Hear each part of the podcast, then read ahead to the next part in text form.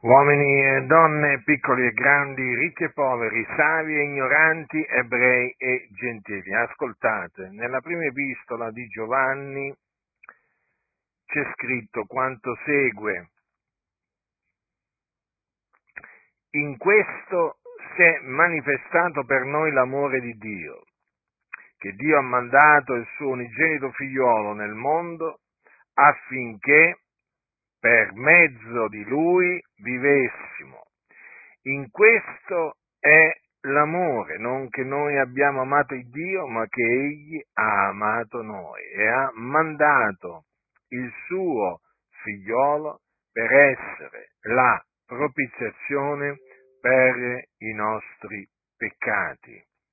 Dunque, l'Iddio che ha fatto tutto tutte le cose, le visibili e le invisibili.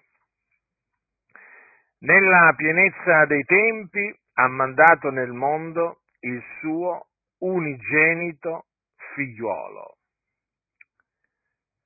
E questa è stata la manifestazione del suo amore. Infatti dice la scrittura in questo si è manifestato per noi l'amore di Dio, che Dio ha mandato il suo figlio, unigenito figliolo nel mondo affinché per mezzo di lui vivessimo. Quindi lo ha mandato nel mondo per compiere l'opera di redenzione,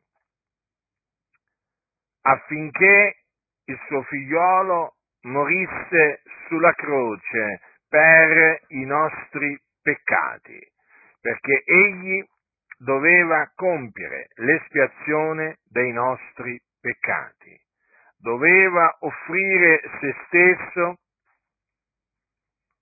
a Dio. In offerta e sacrificio, col profumo d'odor soave, sì, doveva offrire se stesso per i nostri peccati. Quindi egli doveva caricarsi dei nostri peccati e mediante il suo sangue doveva espiarli, i nostri peccati. Questo è avvenuto, infatti Gesù Cristo, il Figlio di Dio, è morto per i nostri peccati, secondo le scritture, perché così era stato scritto e quindi così era stato preannunziato. Infatti nel libro del profeta Isaia leggiamo in merito al Cristo, ma egli è stato trafitto a motivo delle nostre trasgressioni, fiaccato a motivo delle nostre iniquità. Ecco dunque cosa doveva fare il Cristo, il figlio di Dio, nel mondo. Doveva morire per i nostri peccati. Lui, il giusto, il santo doveva morire per noi. Lui che non conobbe il peccato, lui doveva caricarsi dei nostri peccati. O come, per usare un'espressione che usa l'Apostolo, l'Apostolo Paolo, doveva essere fatto peccato. Mm? Infatti dice la scrittura che colui che non ha conosciuto peccato, egli, cioè Dio, l'ha fatto essere peccato. E dunque questa è la manifestazione del grande amore che Dio ha avuto per noi. Dunque Gesù Cristo, il figlio di Dio, è morto per i nostri peccati secondo le scritture, fu seppellito, ma il terzo giorno il Dio lo risuscitò dai morti affinché si adempissero anche qui le scritture, perché così aveva detto, così aveva detto Davide che era profeta, anche la mia carne riposerà in speranza, perché tu non lascerai l'anima mia nell'Ades e non permetterai che il tuo santo vegga la corruzione.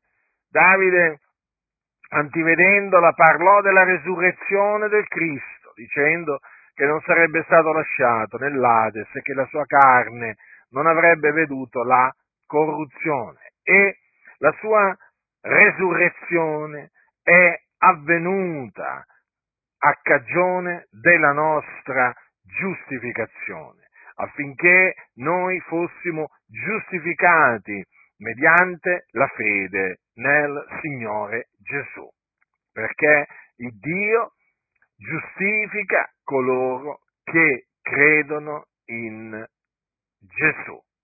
In altre parole, il Dio eh, mette la fede del credente, gliela mette in conto di giustizia.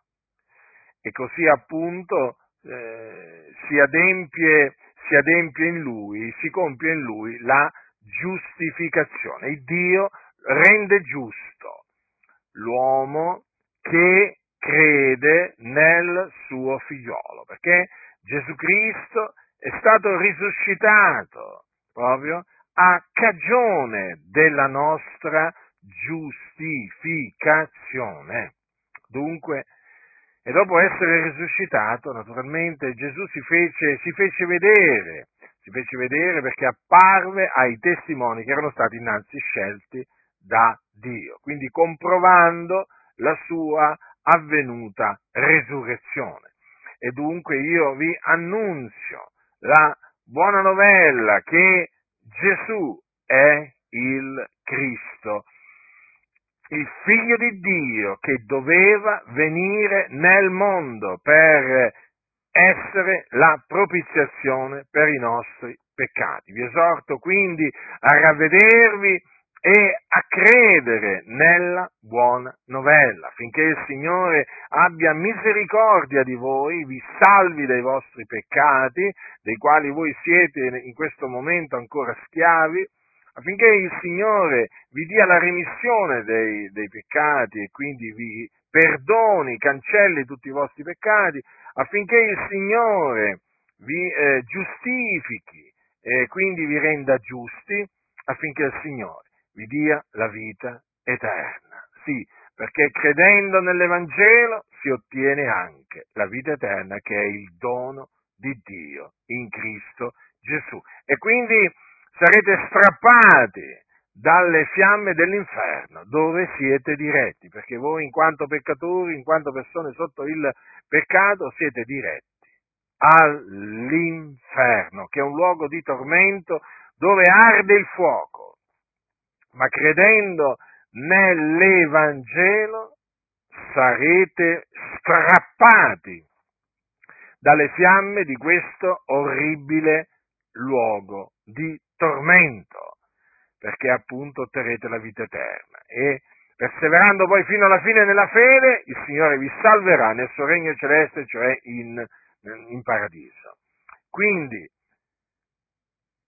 credete nell'amore di Dio, nell'amore che Dio ha manifestato verso di noi, mandando il suo unigenito figliolo nel mondo, affinché noi per mezzo di lui vivessimo. Noi vi attestiamo che credendo che Gesù è il Cristo, il figliolo di Dio, si ha vita nel suo nome. Il nostro desiderio, la nostra preghiera è che anche voi crediate che Gesù è il Cristo, il Figlio di Dio, e così affinché credendo abbiate vita nel suo nome. Ravvedetevi e credete nella buona novella che Gesù è il Cristo, il Figlio di Dio, che Dio ha mandato nel mondo per essere la propiziazione per i nostri peccati.